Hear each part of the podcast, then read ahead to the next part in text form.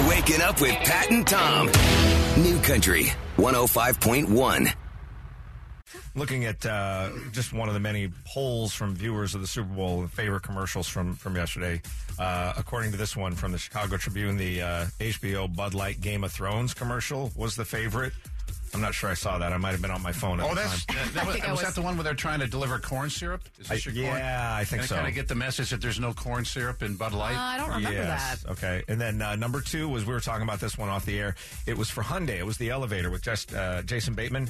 Yeah. And they were going to go buy a car, and it was like the worst place to go, so they were taking him down in the elevator. That was cute. Uh, let's see. Number three was the uh, uh, Bud Light special delivery. That's the one you're talking about with the corn syrup. Okay. Okay. They had a kind of an ongoing theme. The Pepsi commercial with uh, Steve Carell. I hated that one. Uh, and, and number five, this one, uh, this was my least favorite commercial. They've got it at number five, according to viewers, the Burger King Andy Warhol commercial. Hashtag Eat Like Andy. Did you see that one? Yeah. it was, it was weird. It was bizarre. And how many people? Have, do you even know who Andy Warhol is? Yeah, I Okay. do. I, I don't. He's He- pasty. Yeah. He's He- pale. He's like Andy. and, and yes, he's no longer he's with us. dead, so he's not eating. So What, what about eating like Andy is appealing to me? I there was no nothing. clue. I- God, And you, every time I look at the guy, I, want, I always go, God, the guy was worth so much money. He chose great clips again. Tickets to go see the uh, Sacramento Kings and the Miami Heat this Friday. Golden One Center. Kings are playing great. They've got 28 wins on the season. Last year, I think their grand total was 27. So, got a pretty good team. Do do they have 20? I think they only have 27. Oh, did they tie? Or maybe that's what it is. Okay. Yeah. Either way, they're playing good. We got us a good ball club this year. Yes, uh, beating, beating Philadelphia was a big moment yeah, for some people. for a lot of us. for, for you Sacramentoians or whatever. You live here too. I know. I, I typically cheer on the Kings, but when they're playing Philadelphia, Man, your 76ers had just beaten Golden State at Golden State. They roll into Golden One Center. Uh-uh, denied. Kings win. Yeah. They go back to 2002. Here's your big question. Game 5, Western Conference Finals, closing seconds. What Sacramento King hit a big shot to beat the Lakers in Game 5 that year? Hey, Mike from Stockton, what do you think? Is it Mike Bibby? It indeed is Mike Bibby. Mike Yeah. Bibby hit that shot. Chris Webber took the big screen and knocked down whoever it was from the Lakers. Bibby hit the shot, and they won. And then we got robbed in Game Six and should have had our game, our free throws in Game Seven anyway. Uh, congratulations, Mike. but at least he had that game. That's right. and at least we have a team now that maybe someday, within the next couple of years, will help us move on. I'm not sure that's ever going to happen. No, though. no. So I saw something that I hadn't seen before in traffic. Last it was last Thursday. I'm driving down Foothill Boulevard in Roseville, and I could see that there was a truck in the left lane, uh, just in front of me, and the guy was he was doing something in the mirror in his rearview mirror, and I was trying to figure it out, and it looked to me like he was trying to trim his mustache, and it wasn't until we pulled up at uh, the light at uh, Pleasant Grove that I was able to confirm that yeah, he was trimming his mustache with a full size pair of like scissors, you know, like Like not small little mustache ones, like a full size pair. Yes, yeah, like the, the big scissors. And he's got one of those big Sam Elliott mustaches, so he, he could have been using garden shears, and it probably would have been a little bit better. Stabbed himself in the face or Yeah. nose. It, I, he, it was I've never seen anything like, and it was an older guy. It wasn't like he was a young, you know, hipster trying, you know, being. This was this guy was maybe 65, 70, and, and he. Well, maybe it was in a rush that morning. He had a little grooming to do before meeting. Did he? Uh, did he have the same orange-handled scissors that we all had growing up? It was it, it was that kind, it, the that's the- quintessential. yes, the, the sewing scissors. That's what he was using. The Yeah. full size. He could have easily usually like cut the tops off of popsicles and meat. And could have taken off one of his nostrils. I mean, seriously.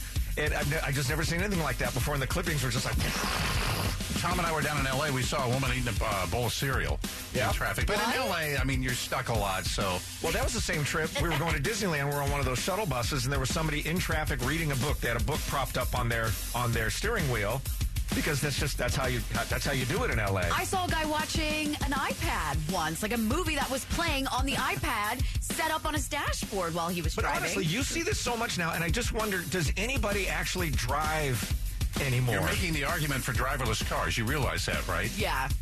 Because right. anytime you see a dumb move, you, you pull up next to the person, I guarantee you they're on the phone.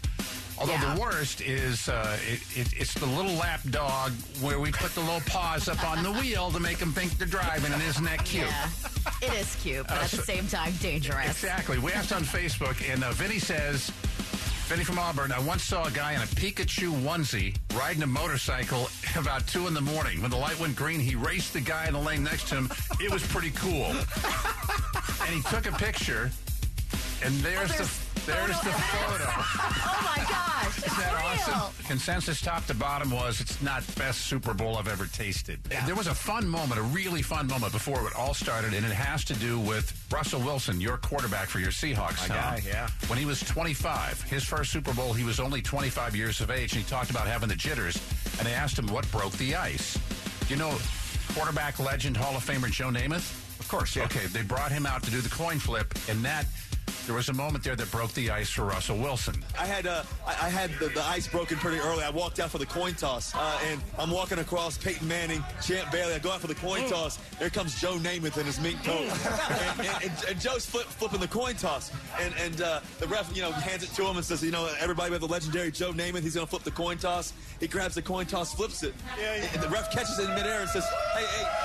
This guy called heads or tails. and, and Joe leans in. He goes, "Hey, hey, Wilson. I always had a quick release." New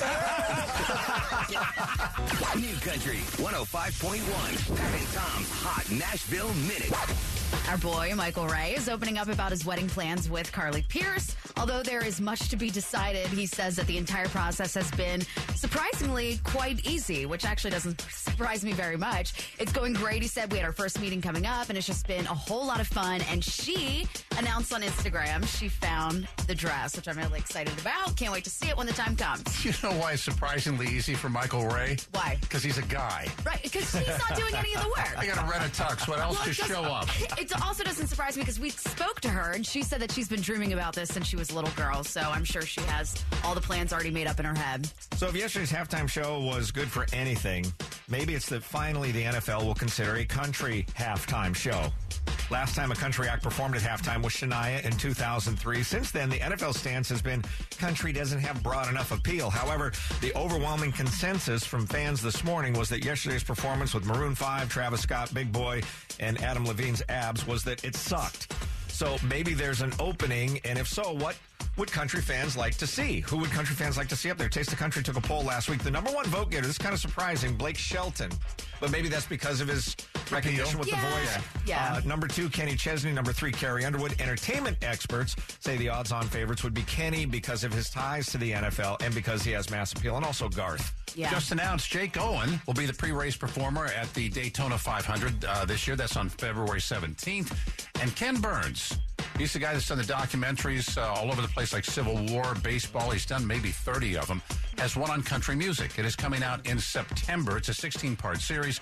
And to celebrate that on March 27th, a list of who's who in country music will take over the Ryman for a very special show. Was there anything about the Super Bowl yesterday that you liked? That's what we asked on Facebook. There were quite a number of you who said, uh, yeah, the store was empty, nobody at Leatherby's. All right. I could- got it up close and personal with my parking spot at Walmart. Yeah. Yeah. A lot of people liked it. It started off, Gladys Knight did a great job with the national anthem. Oh my gosh, she is 74 and she nailed it. Are you kidding me? Absolutely nailed it. She was terrific. But other than that, I mean, the game, if you're a defensive fan, it was an awesome game for you. Otherwise, Cindy from Lincoln says, not much. Even the commercials blue. That's a direct quote. Sorry. right? Um, Beth Miller said Adam Levine without a shirt was not bad. I mean, yeah. Yeah, that was kind of There nice. were a lot of people taking him to task. One person tweeted, Adam Levine looks like if an Abercrombie and Fitch model started a band. But good for him. I mean, well, yeah. Darla, I love Darla says, what was good about Super Bowl? The food I ate. Same, actually. Uh, let's see. Heidi loved the Toy Story 4 commercial. It was. I did like that. I, I liked didn't the see that trailer. one. You didn't? I didn't even know there was a Toy Story 4 coming out. Buzz Lightyear's at a fair, and he all of a sudden he's a prize, and he's trying to help the other, tell the other prizes get me down, and they're kicking him in the head. The, the consensus best commercial, the consensus favorite commercial, looks like it's a toss up between the NFL players that ran just before halftime of 44 living legends, and it, it breaks out.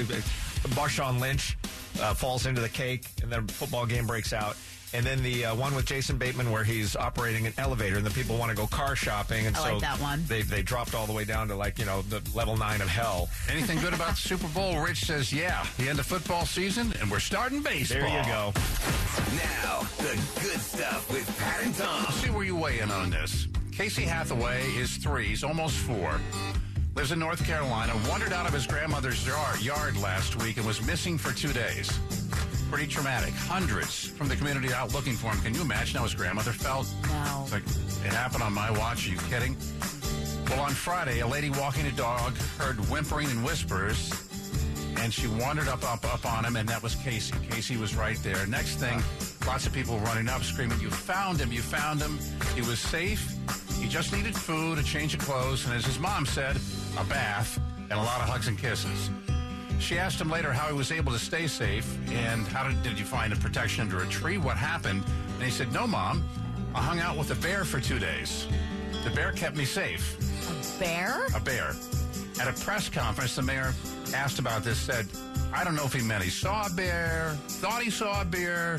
It's a cute story. I'm going to embrace the fact that he's back home and safe. That's when Casey turned to his mom and said, No, mom, it was a real bear. God sent him, and the bear made sure I was safe until you guys found me. He never left me for a single second. Wow. You, I, and I believe that because there are a lot of documented cases where wild animals have intervened and saved people. And I'll give you just one quick example that's very similar to that. In Ontario, several years ago, uh, ago there was a young Canadian boy camping with his family on a lake. And it was fall, and they were out in a canoe. The parents were out in a canoe, and the boy was on shore. The parents' canoe tipped over. Tragically, they died. The boy was left alone. It was getting below freezing at night. He was trying to walk back and find his way back to civilization. He couldn't do it. He laid down and he felt this warm body snuggle up against him and he thought it was a dog that came out of nowhere. Three beavers, wild beavers, came out of nowhere and snuggled up against this kid all night. Like it's documented, it's fact, it actually happened. And police said when they found him the next day that if those beavers hadn't done that, He could have the- the- froze. The, kid would have froze. Yeah. And there are other examples, some amazing ones. And, and if you want them, I'll pass them along later because they're really cool. I'm getting chill bumps right, talking we'll, we'll about have it. a couple of those at 810. I also think divine intervention, that's just my personal Yeah. belief, absolutely. So about a half an hour ago, we had a story about an almost four-year-old kid who got lost for a couple of days, and they found him, and it was just everybody was so happy that hundreds of people out looking for him. Nonetheless, he ends up telling his mom the way he stayed safe was that a bear was with him the entire time. And, and this kid, again, it, uh, He's it, almost four. it was sub freezing weather, right? It was like I'm not sure. It was North Carolina, so it was cold. It was Definitely cold, yeah. And nonetheless, so, the mayor got up and said, well, that's a cute story, but we're just glad he's safe. And then that's when the kid turned to his mom and said, no, mom, it was a real bear. God sent him, and the bear made sure I was safe until you guys found me. What? Well, bears are very maternal. What if it was a ghost bear sent from God? What if it wasn't? I mean, an actual bear? You know what? I think I think just a bear is good enough. I've been watching way too there many are, paranormal There are many cases, There actually, where, where animals have saved people. Yeah, this is from Animal Planet. First of all, we had the story about the beavers that snuggled up next to a boy lost in the Canadian woods in sub-freezing weather, kept him alive overnight. Here are three other quick ones. In Ethiopia, three lions chased away two men trying to kidnap a young girl and then stayed with her until police arrived. What? Uh, in New Zealand, a pod of dolphins swam towards a group of swimmers, appeared to be trying to herd them towards the beach. And that's when somebody noticed there was like a 20 foot great white shark on the other side of the dolphins. And then in San Francisco, there was a man who jumped from the Golden Gate Bridge. This was in 2000.